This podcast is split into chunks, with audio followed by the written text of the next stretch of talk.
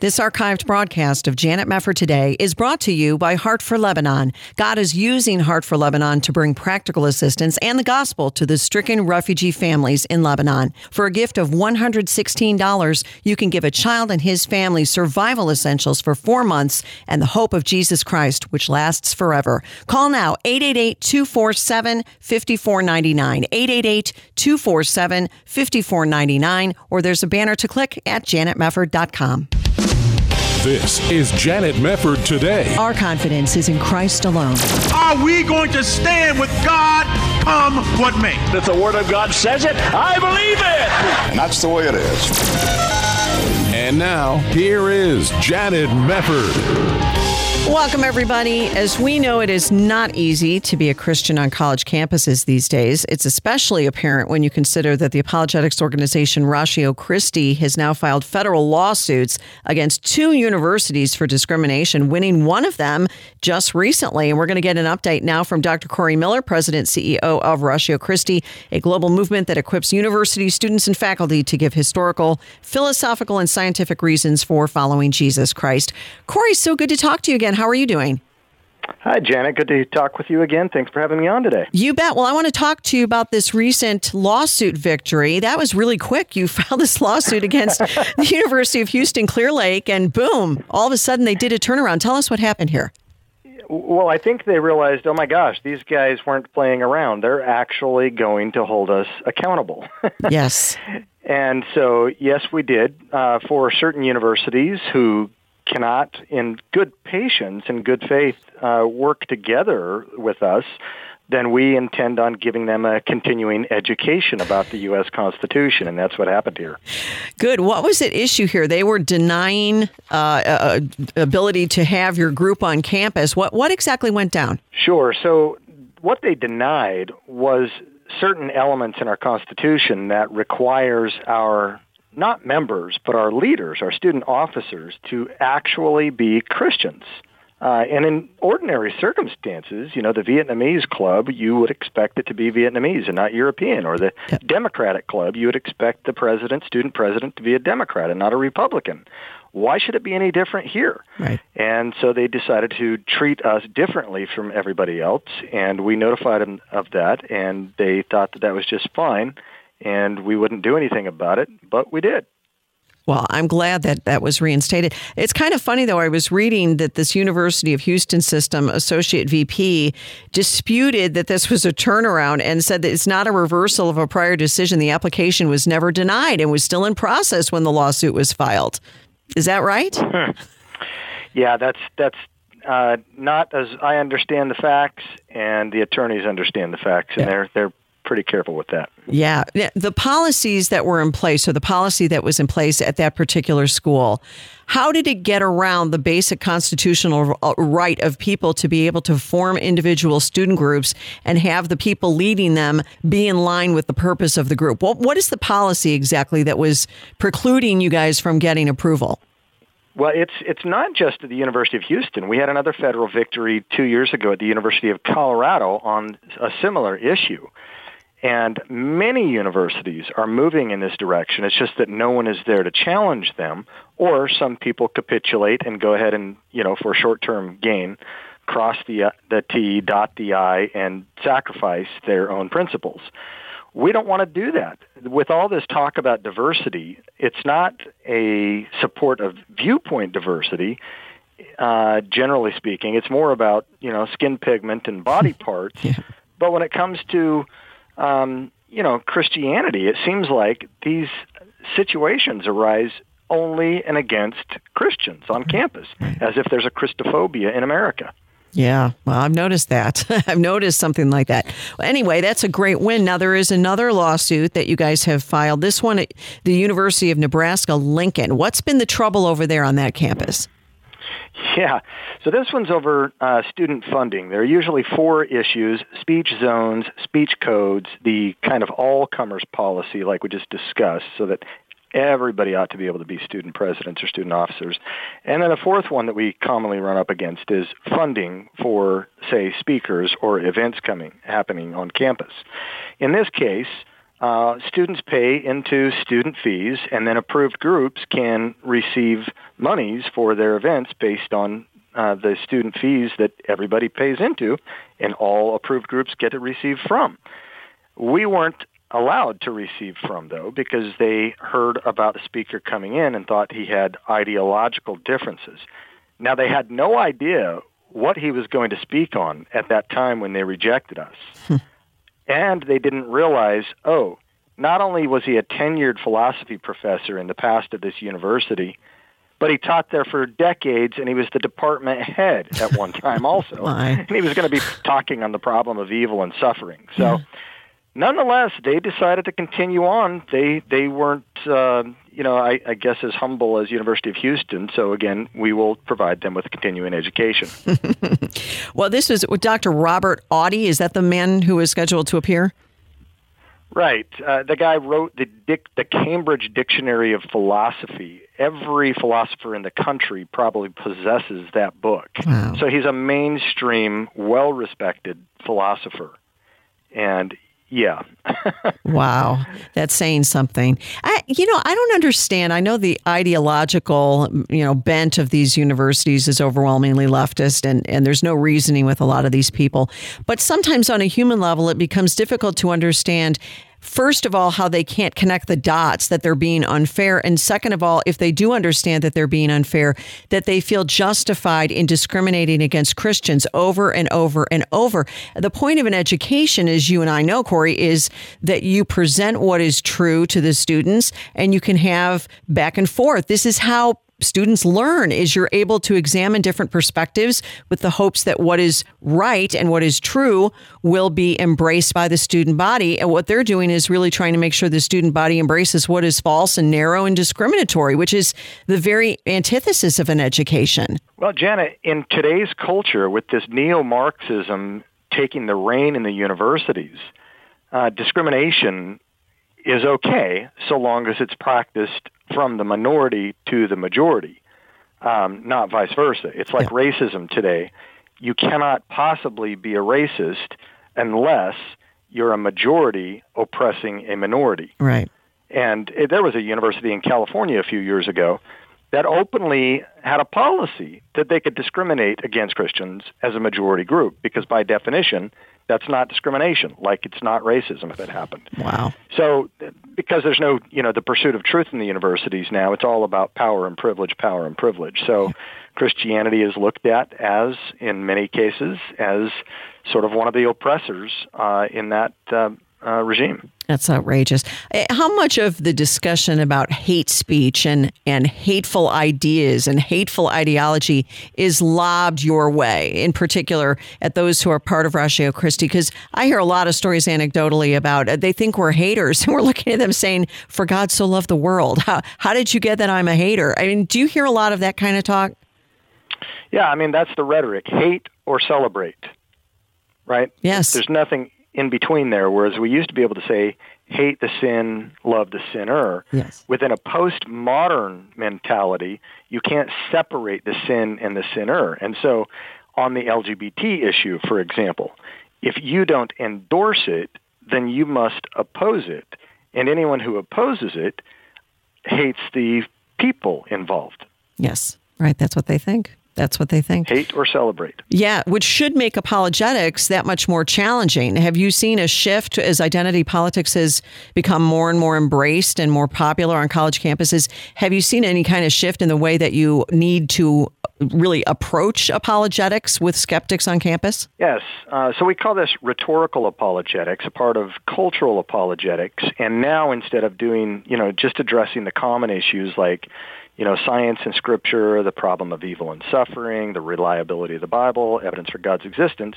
Today we're having to deal with um, pre-apologetical issues on race, class, sex, gender, nationality, ethnicity, and religious dominance in the area. Hmm. So, yeah, with racism, for example, instead of hate or celebrate, it's do you want to be a racist or an anti-racist? Well, no one's going to want to say they want to be a racist, for heaven's sake. No. Okay, so sign here on the dotted line for an anti-racist, and I'll tell you what it means after. Goodness, well, it's it's and what it what it what it means is the new kind of racism uh, where um, certain people who are considered oppressors, part of the oppressor class, need to just listen, lament, and learn. Isn't that interesting? Well, there's a lot more to talk about. We're going to take a break. Coming back with Dr. Corey Miller, President and CEO of Ratio Christi. Stay with us here on Janet Mefford today.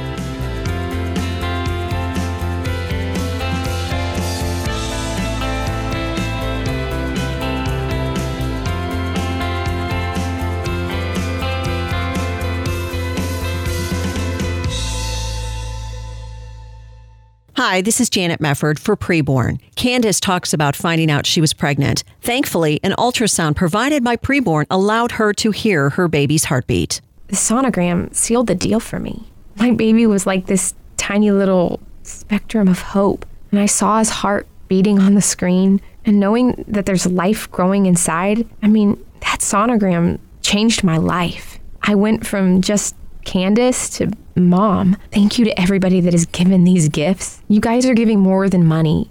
You guys are giving love.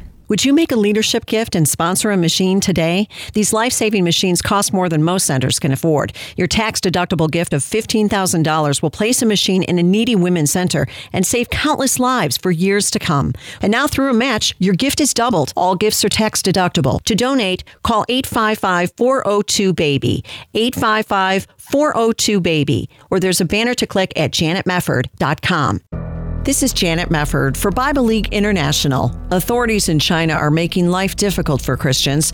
It's against the law to share Christ with children under age 18. We cannot preach to children under 18. That is the practice and law. But when the parents bring kids to the church, when you can teach them English and then you can send the gift of gospel to them, it is a great joy. Believers are teaching English to young people using a Bible League program that uses God's Word as the source of the reading assignments, and many are coming to embrace Jesus as Lord and Savior and sharing Him with their families. Please join Bible League in sending God's Word to Bibleless believers in China and around the world for only $5 per Bible. $50 sends 10, $500 sends 100. Call now 800 Yes Word, 800 Y E S W O R D, or there's a Bible League banner to click at janetmefford.com. Thank you for your support.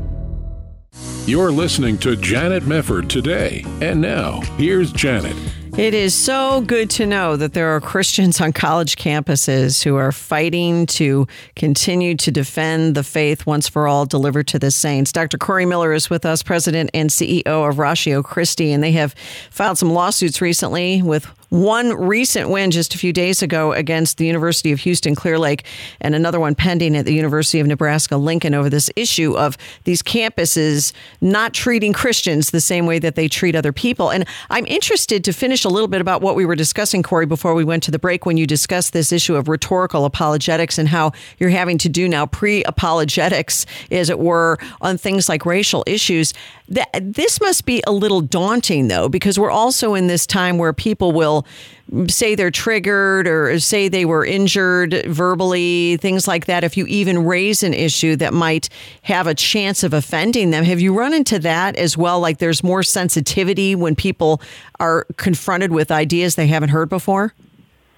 Oh, absolutely. I mean, uh, when I was a professor at Indiana University not long ago, I was charged with creating a suicidal environment merely because I brought up the other side to an issue on human sexuality. But yeah, across the board, the big challenge now is not only um, putting forth the message that Christianity is true because it's believed to be false, but Christianity is good because it's believed to be bad. Right, right.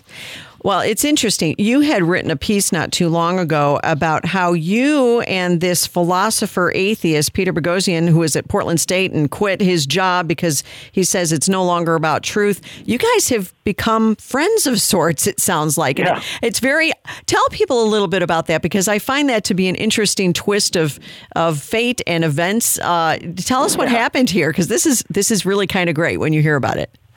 Yeah, I, I was going to grab lunch with him next week when I'm in Oregon, but he had to go out of town. So yeah, we're we're friends. We talk about you know each other's families and see what's going on on a personal level. Even though we are arch enemies when it comes to ideology. Uh, you know, he wrote the book A Manual for Creating Atheists. He believes that faith is a virus and that religious believers need to be treated like psychiatric patients. Uh, don't be mean to them, but help them through good questions, through reason and science, and that'll eventually lead them to atheism. Well. Mm-hmm he invited me at one point to um, lecture in his class on uh, evidence and reasons for God's existence, which I did, and then we hit it off and realized we had various things in common, and we both had a common enemy. See, at least we don't believe that debate is hate, and we believe in Voltaire's statement, the deist, that said, uh, I may disagree with what you say, but I would defend to the death your right to say it. Yes. In today's market, though, that ability to have healthy debate does not uh, so much as exist. It's more like Stalin. Ideas are more powerful than weapons. We don't allow our enemies to have weapons. Why should we let them have ideas? Mm. And so the root of cancel culture is found in this neo-Marxist, cultural Marxist, identity politics approach um, that e- even atheists, like Peter Boghossian would have called himself, he now refers to himself just as a skeptic, hmm. uh, finally realized where his friends are and those people who he could build a civilization with aren't on that side of the aisle, but tend to be conservative Christians. Wow. Isn't that, it must kind of strike him as, wow, this is ironic. Here I was fighting against people like Corey Miller as delusional, and all of a sudden we're friends because I notice that the other people are nuts. So I got, I mean, this is an interesting story. It, it really kind of creates a new uh, road, it would seem, for evangelism when you see some of these people who really seem to be solidly anti Christian all of a sudden waking up and saying, wait a minute, this critical theory thing is really backfiring. This is not a good thing for us. It has galvanized um, uh, unlikely enemies together. Um, you know, I just had an agnostic professor tell me last night that he thinks whenever Christianity gets attacked, that's worse for civilization. Uh, we have people now calling themselves atheist Christians that are authors of books uh, from the UK and in the US. And, and then just this past week, I had a student approach me and ask if we could override our um, requirements of having own, our officers be Christians because he's an atheist, but he's the longest tenured member attending one of our clubs, and they need a student president, and he loves our organization. That's not the first time I've heard that either. So we're actually, uh, I think, kind of on the cutting edge when it comes to campuses. That um, you know, we try to engage hot issues, but we try to generate more light than heat. And non-believers uh, love engaging with us because we're willing to take on the hot topics, but do it in a loving and gentle manner. Well, that's terrific. Has the atheist who wants to become the leader of Ratio Christi, has he considered becoming a Christian? That might be a good way to get into leadership at some point. Yeah. Well, I, I was told that um, a week ago or so he was with another student uh, in the club and was asking, what does salvation by grace mean? So I am inclined to think that some of these people are seeing the wickedness that is at the end of the line for atheism, uh, especially in its Marxist approach uh, to what's happening to civilization, and that's making them reconsider. Um, you know the foundations for what made the West great, and that's hmm. part of our messaging now. Is that you know, is Christianity good or bad for the world? It's good for the world in many ways, but it's not just good for the world. It ought to be good to the world, and that's the case because it's true. Yeah. That's right. It's interesting. You had brought up the fact that um, Boghossian had been involved with these other atheist scholars on that hoax project. People might remember that, but yeah. tell people a little bit about that because that was a really good way to really, I, I would think, showcase the bankruptcy ideologically of the left. I, tell people what happened there. Oh my goodness. So he and two other atheist scholars saw what was happening and they submitted um, uh, peer-reviewed journal articles to major publications in various fields. And these things were completely false, completely hoaxes. Uh, one, for example, uh, took part of Hitler's Mein Kampf and replaced it with certain social justice language, and it got accepted. Another one was talk, uh, titled something like "The Conceptual Penis," and it got accepted, and they got awards for it. I mean, they were making stuff up, but if they sounded great with the proper language in these journals, they got accepted. They got awards for it. Until someone at the Wall Street Journal uh, had insight and blew the whistle on it, and that's when things got difficult for them uh, because it was a real embarrassment for these social justice, critical theory, neo-Marxist type journals that are really taking over in the universities. Uh, and it showed that they're not real real scholarship. It's really pushing an ideology not a debate for the pursuit of truth. You know, and what's so interesting to me, this has been said by many Christians in many different ways the concept that if you have truth, you don't mind scrutiny. It's when you have a lie that you have to shut everything else off.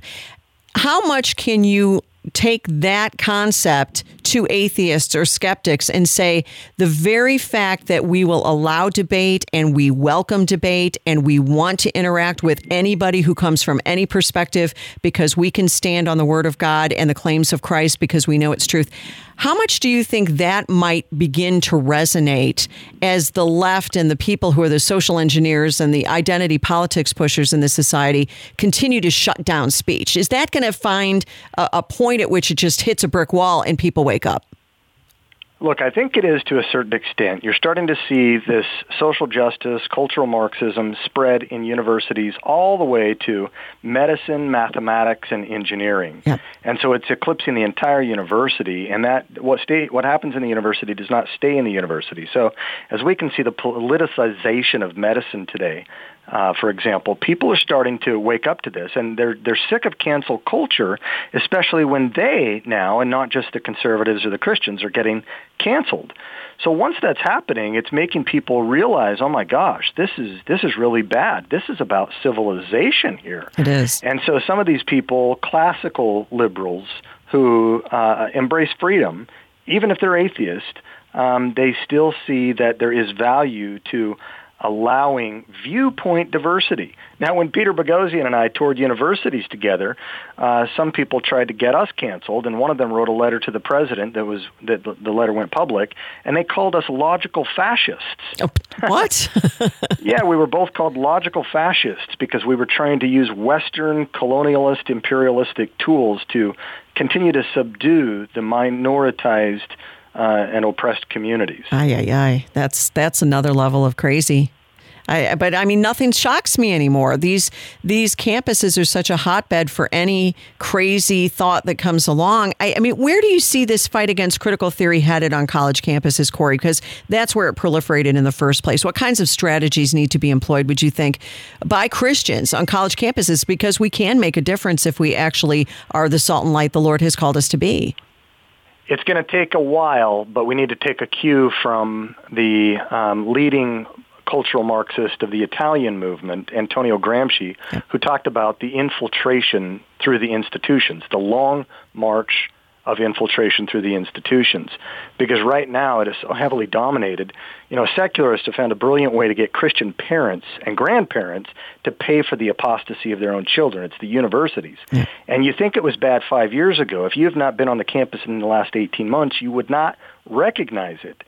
So we need to, as a church, uh, part of our mission, whatever else we're doing, has to be focused on the university because as goes the university, so goes the culture, as goes the U.S. university, so goes the world. For far too long, the church has not focused on the university as a mission field, and now we're wondering why we're getting generation after generation of our own people swallowed by it. Yeah, and the irony when you look back at, at, like the Ivy League and you see the history of the Ivy League and so many yep. universities and colleges founded by Christians, it, it's just a tragedy to see how many of them have fallen to secularism and this postmodern insanity of critical theory and critical race theory. Well, I want to reference ratiochristi.org if you'd like to find out more about this wonderful organization headed up by Dr. Corey Miller. I suggest you check them out, R A T I O C H R I S T I org. Corey, always good to talk to you. We'll be praying your lawsuit, your second lawsuit goes well and turns out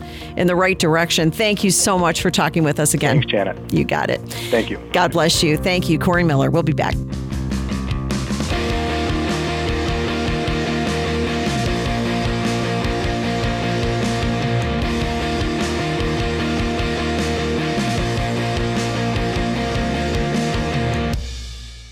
This archived broadcast of Janet Mefford Today is brought to you by Heart for Lebanon. God is using Heart for Lebanon to bring practical assistance and the gospel to the stricken refugee families in Lebanon. For a gift of $116, you can give a child and his family survival essentials for four months and the hope of Jesus Christ, which lasts forever. Call now 888 247 5499. 888 247 5499, or there's a banner to click at janetmefford.com.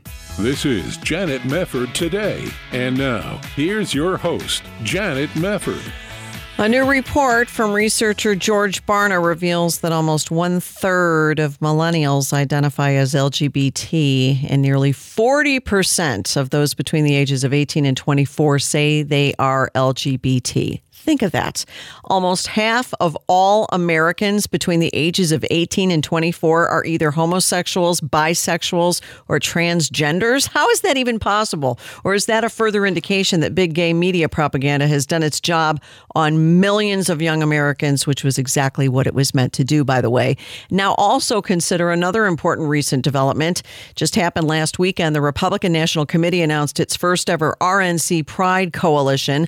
Fox News reports they partnered with the Log Cabin Republicans to invest and mobilize LGBTQ communities ahead of the midterms. And this was announced during last weekend's Spirit of Lincoln Gala, attended by former President Trump and the former First Lady, who is the event's guest of honor.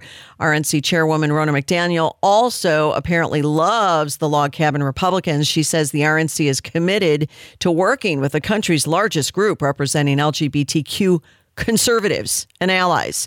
What will the breaking down of moral objections to homosexuality end up meaning long term, both for the church and for the nation? We're going to talk about it now with Peter LaBarbera, president of Americans for Truth, about homosexuality. Peter, great to have you with us again. Oh, thanks, Janet. Thanks for the opportunity. Let's start with this Barna report, if we could. Some 30% of millennials, including nearly 40% of adults 18 to 24, identify as LGBTQ. How is this possible when all of the statistics going back quite a ways, you would know more than I, basically put the 3% statistic on how many people in a population usually are homosexuals? What, what do you make of this? Yeah, well, I'm not a statistician, and I'm not sure if I totally trust these numbers. I mean, it's only 600 respondents, Janet. It's not a huge survey, but right. regardless of whether it's 20%, 23%, 37%, all those numbers are way off the charts, and you're absolutely right. This is the product of decades of propaganda and a media which has now come to basically be the propaganda arm of the homosexual, bisexual, transgender lobby that now calls itself queer, by the way. Um, it, this is, you know, when you're, it's a, it's sort of a public brainwashing when all you hear is one side and you are conditioned to accept. You have more and more people who are just open to that possibility. Right, but what does this mean for the country? I, mean, if you have that many, let's say these numbers actually are right. When we have seen these kinds of statistics about worldview, for example, the younger you get, the worse it gets. So if we have millennials now at nearly 40% LGBT, if those numbers are correct, that just means more will be that way, it would seem, if the trends continue. When you get to Generation Z, what does that do to a country if that's actually accurate? Uh, I just really think, I want to say we're doomed, but I, I can't say that. Um, so uh, what I'm, I just think we're we're we're seeing an implosion, Janet, yeah. a moral implosion in our country. I mean, we know that there are harms associated with these behaviors, terrible harms. I mean, you see the pictures of these awful, you know, transgender youth with the who having are are basically self mutilating, having their bodies uh, surgically altered in the pursuit of this uh, opposite sex fantasy that's in their head. Um, we know the health risks of homosexual behavior, especially between males. All of that, I mean, that's just the health aspect. We know as Christians that the Bible is very, very clear about homosexual behavior, and so their souls are, of course, at risk. And that's another aspect of the report, of course, is that there's a, a declining, uh, a vastly declining belief in the scriptural, the, the authority of Scripture um, uh, the, the need for Jesus for our salvation. Um, so many indices on this report are, are sort of depressing, but the, I think the homosexuality and the transgender, you know, the gender confusion is is a is an incredible marker of a society that's crumbling because it is it was regarded as taboo just decades ago. Yeah. Just you know, and now now it's like a, a popular thing that everybody's you know it's a new fad. It's just unbelievable how quickly it all uh, went down. Well, it's interesting too because I think for people of a certain generation and older, and I would put myself in that category because I'm not Generation Z and I'm not a millennial. I'm a little older than that, but how in the world do you switch teams, as it were? I mean, a lot of people who are older say, well, wait a minute. Usually it would seem if somebody was struggling with homosexuality that that had been a long lasting thing. It wasn't as if you went along as a girl and you liked boys and then one day you decided, no, no, I like girls. That's that's a conundrum that I think flummoxes a lot of people who are watching this who are older. What do you think about it? Well, again, I attribute a lot of it to propaganda and social media. And one thing about this, Janet, is it does destroy the, of course, the whole born gay myth, Yeah. which was useful for a time. Remember, the homosexual activists used born gay because they thought they knew that for a lot of people it would take the moral culpability away from them. Oh, well, I was born that way. Well, now that's passe. I mean, this obviously 39% of the population under 18 to 24 was not born with an inclination towards sexual and gender perversion. So that shoots that whole myth, but it was useful for a time. Now it's it's basically love is love, whatever your feelings say.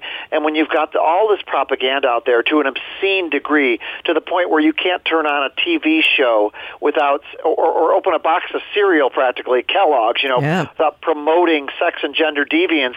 I mean, it has a huge effect. Propaganda has an effect. Uh, it does. You know, you said something important a few minutes ago when you referenced the fact that this generation never hears the other side. And increasingly, it would seem a lot of people in the church never hear the other side either because they're so busy going around and trying to be, oh, I apologize for how mean the church was to the gay community. There's a lot of this garbage. But social media also clamps down on it. I mean, I left Facebook in 2018 because they wouldn't allow me to say two men can't get married. That they are wiping clean the internet as much as they can on social media of anybody who would stand for biblical truth. What does the church do in a moment like this? I mean, even Barna, I want to get to this because this is important. Barna himself, talking about this report, said that this is a a generation that is disengaged from spiritual teaching and practice. They don't have the knowledge, understanding, or experience or growth. And he says this the resultant spiritual illiteracy virtually resigns them to a superficial worldview in which they grasp at ideas and practices that provide immediate comfort rather than lasting truth and peace. And he said the moral chaos that characterizes this generation can likewise be traced to a dearth of coherent and pragmatic religious instruction abetted by the absence of mature moral reflection. What about the religious instruction angle, Peter? What's your sense of things? My sense is that, especially with these uh, growing numbers, you're going to see a, a, a more apostasy within the evangelical world, and we're already seeing it. I mean, I mean, I'm reading a Preston Sprinkle book in which he basically is using the the plural pronoun for somebody who calls a, a transgender Christian. He's uh, sort of bowing to that agenda, and he's referring to this. I think it's a woman. Bo- she's born a woman. I think, but he's he he refers to it with they. I mean, now how can a Christian somebody purports to be a Christian leader bow to this moral gender uh, sexual agenda chaos um, in the name of Christianity? And we're going to see more and more of that. And they will use studies like this to say, hey, we have to cater or we have to you know adjust our Christian ethos to this quote unquote you know hugely growing minority. Well, right. And if you have a generation who wants to operate according to their feelings rather than according to biblical truth, you've got an epistemological problem. I mean, the sense of what is and why the things that are are the way they are. You see this all over the place with these younger generations who say, But I feel this way and my truth and my identity. And who are you to tell me what my identity is? You can't even talk and have a normal conversation sometimes with the postmodern mind. That is such a challenge for the church. And I just don't see a lot of churches taking up that fight at the moment.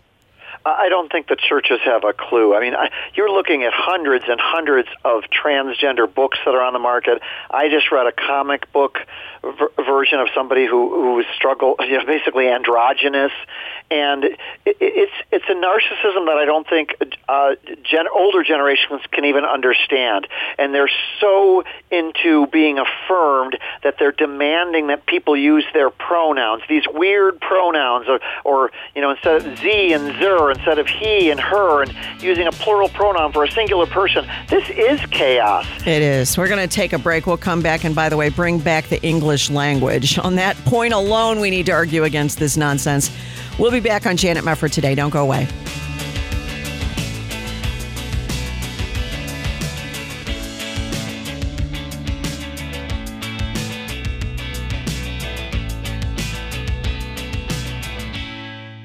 The UN has called what's happening in Lebanon the worst humanitarian crisis since World War II.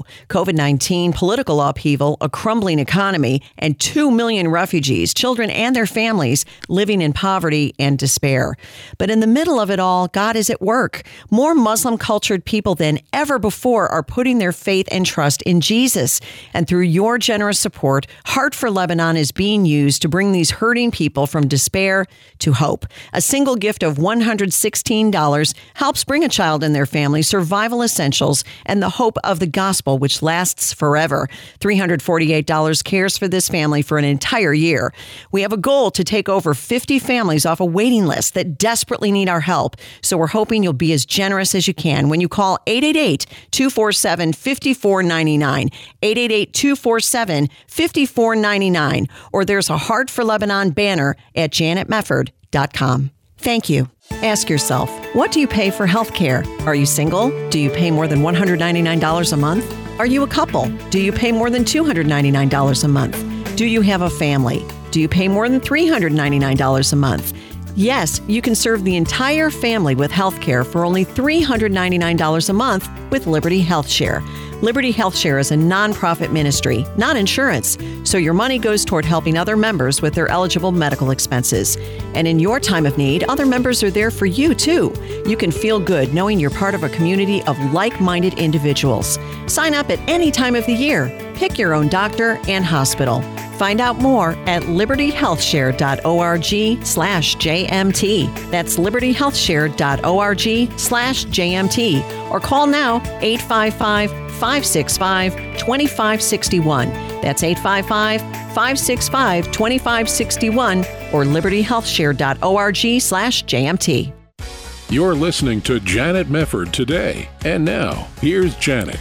We've been talking about this new Barna report out of Arizona Christian University indicating that almost one third of millennials now identify as LGBT. And between ages 18 and 24, that number is nearly 40%. This, of course, poses huge challenges for the Church of Jesus Christ, those of us who stand on the Word of God, as well as the nation. But Peter LaBarbera is with us from Americans for Truth about homosexuality. I want to pivot a little bit, Peter, and bring into this discussion what just occurred this past weekend. The RNC has announced its first ever RNC Pride Coalition. They're all psyched about this. Mar a Lago had this event, this gala last weekend. Melania Trump, the former First Lady, accepted an award from the Log Cabin Republicans. President Trump was there. This is supposed to be, I guess, an occasion for us all to have a ticker tape parade. I think this is a disaster, not because you can't have anybody vote for any party they want. Certainly that, that you, you can. But just knowing the gay movement as you do, Peter, what are your concerns? Well, I've always said that the, in recent years anyway, that the smartest uh, gay activists are the ones working within the conservative circles. And we see it here all the time. You're more likely to see a so-called gay conservative on Fox News well, much more likely than to see a Christian conservative, especially somebody, and they won't have somebody who's, for example, ex-gay, like our friend Stephen Black. I mean, the odds of him ever getting on Fox News are probably nil. And why is that? It's, well, I think they're based in New York City. The city culture rules, even conservative media, I'm afraid. But Janet, we, we see it all the time. The, the homosexual issue has been pushed to the side. It's like, it's as if people are saying now, okay, that's over. And we know as Christians that's never over. This is this is core morality. And what the Republican Party is doing and conservatives even, they're embracing moral relativism. They're rejecting biblical authority. They're rejecting uh, absolute truth. uh, in favor of this shifting sand of okay, now we know well the, the gay issue that one's over, so we'll we'll embrace that. I give them five years before they start talking about uh, transgender Republicans. There's no end to this, and I think what needs to happen is there needs to be the formation of an actual viable uh, sort of a Christian party, a party which is standing on moral truth. Yeah. Even if it's not a majority party, it could have a conservative party type influence, like I think in New York, where there's a, a conservative party that actually has some kind of sway. But I mean, this is ridiculous that the that the Republican Party, which which stood on the votes of I mean, it won elections on in its opposition to same-sex so-called marriage, and it, and it relied on faithful Christians for millions and millions of votes. Now, just casting aside that truth because they say, "Well, this is the way to go because this is now the new trend." It reminds me of Ted Cruz referencing the Trump's New York values. You remember that whole flap that came up during the primary season, and and you know, President Trump. A lot of us are grateful for much of what he did, but but on the LGBT stuff, he was very tepid. And here we are are with Richard Grenell, who was the first openly homosexual U.S. cabinet official, saying that, oh, this is such a great thing. He said, for example, he had been watching in 1992 when Pat Buchanan spoke at the Houston Republican Convention. I remember that speech. That was a barn burner of a speech. But he said he was vowing not to allow what Buchanan said to stand quote, because I knew as a consistent conservative that to embrace people who wanted limited government and limited government involvement in their lives and more personal responsibility was the conservative principle. And he was wrong, I guess, when he was outlining a strategy where Grenell says gay people were not welcome in the Republican Party. Here's the problem with that. When you reduce conservatism merely to fiscal concerns, yeah. You're no longer a conservative, at least not by the three legged stool standard that President Reagan once talked about. What are your thoughts? Yes, I think we've seen a dramatic rise in libertarianism, especially among conservative elites. And Janet, there's a, a very serious aspect to this whole gay conservative thing. Now, first of all, gay conservatives, so-called, can vote Republican anytime they want. Many right. voted for Trump. Right. But a lot of these so-called gay conservatives end up also calling themselves faithful Christians. Grenell is one of them. You yes. look at his Twitter page. Mm-hmm. He considers himself a believer. Now, wait a minute. Since when can a Christian abide a homosexual relationship? Since when can a faithful Christian be in a homosexual so-called marriage? This is making a mockery of biblical faith. And Janet, this going back to the previous conversation we had before the break, I think what's happening here is a lot of people are seeing that the LGBTQ movement is this, as we've discussed, like a religious force. They are all, sometimes more evangelistic than evangelicals are with the gospel, and they're strident and they make demands, and a lot of people cave. Uh, they cave because they're seeing them as the force that won't bend. Instead of seeing moral believers saying no we cannot compromise why aren't more republicans focusing on resta- uh, restoring marriages between a man and a woman? Is that issue over now I know. Just because the Supreme Court ruled, it, it didn't work that way for abortion. Why would the Supreme Court's ruling uh, against you know, uh, basically uh, turning marriage on its head. Why would that stand for and Roe v. Wade uh, Roe v. Wade not be accepted? Well, and the problem is when they say we want to have the log cabin Republicans and company working alongside other coalition groups to invest in communities and mobilize support for the upcoming midterms. This is from Ronna McDaniel. The problem with that, as we know from experience, Peter, is that the more you bring people in to be the activists for the cause, the more that they're going to want to impose what matters to them. Well, certainly this issue matters a lot to them because they're gathering in the name of their sexuality. This is not something that heterosexuals do. This is something that the LGBT community does, and they're free to do it. But what happens is how long before the GOP says it's just behind behind the times to say we can't get behind gay marriage? I mean, how long? Well, I think they're I think they're almost there. Yeah. And and it's just a it's really moral relativism, which is what we yeah. crusaded against. I know just a couple decades ago, and it's very sad. And I think that and I blame. I mean, I think Trump has a role in this. I think Fox News has a huge role by constantly elevating gay conservatives, never bring you know never bringing in a challenge to that issue. And I think conservatives who gave up on marriage that was a terrible decision. I think Christians need to stay in that battle because the the truth is not you know God does not put a, a caveat for gay Republicans in Romans one. You know, it's not like oh, oh oh oh it's okay for the Republicans as long as you identify as a Republican, then forget all that stuff in the Bible about homosexuality being sinful and being a sin that can be overcome through Jesus Christ. So this is really a, a sad day for the Republican Party. It cuts directly against its base, and I think Janet, it cuts against the Repa- the party's ability to recruit. You know, for example, African American uh, Christians who are, are going to be turned off by seeing gay Republicans always representing, uh, being heavily represented within the GOP. Well, the other thing is, I think they're very pragmatic. Politicians are pragmatic. They want the votes. This is a very closely divided nation. There's there aren't a lot of people in the middle who will go one way or another. It's a very very tight race every time you get to a national election. They're looking at the polls. They're seeing the numbers of supporters for so-called gay marriage. There is no such thing. I know legally there is, but there is no such thing according to our Lord and Savior, who says homosexuality is an abomination. I didn't say it. The Bible said it when they're looking at the poll numbers, they're saying we need these people because there are right. so many of them. What happens then, Peter, is the Christians don't matter as much. That's what I see trending. Is we we want more of the people who are embracing this agenda and fewer of those uh, we don't matter. People who say, no, this is wrong. This is morally wrong. We're not being nasty to human beings who disagree with us, certainly, but we're, we're not going to stand for this. We, we cannot, as Christians, get behind a party who one day may be in the same camp as the Democrats. Now you're really with a uniparty, aren't you? If they cave on this issue, there's no difference. What does that do to the voting trends among Bible believing Christians? I don't see how you could vote for either party at, at a certain point. Yeah, it, it has a terrible ill effect. And I think look at what happened with the whole issue of Pete Buttigieg and his so-called husband, you know, with the surrogacy and the twins. Very, very few conservatives I saw publicly, leaders, were willing to criticize and say, you know, Pete Buttigieg, you know, and his so-called husband, they shouldn't really be parents without, you know, they shouldn't be creating a household that denies, intentionally denies these babies a mom. Yes and and yet that wasn't brought up. It was all sort of more practical things. Oh, we took three months off and everything, and you see the the shifting sand, people moving away from truth and and and falling on other arguments because they're basically caving in to this very powerful LGBTQ lobby, of which I'm afraid the Republican gay activists are the most savvy of all, and they're the ones who are changing hearts much more than the crazy uh, Democrat uh, gay activists. Well, absolutely. So it's something to keep an eye on and pray about, and certainly something for Christians to communicate to their elected officials.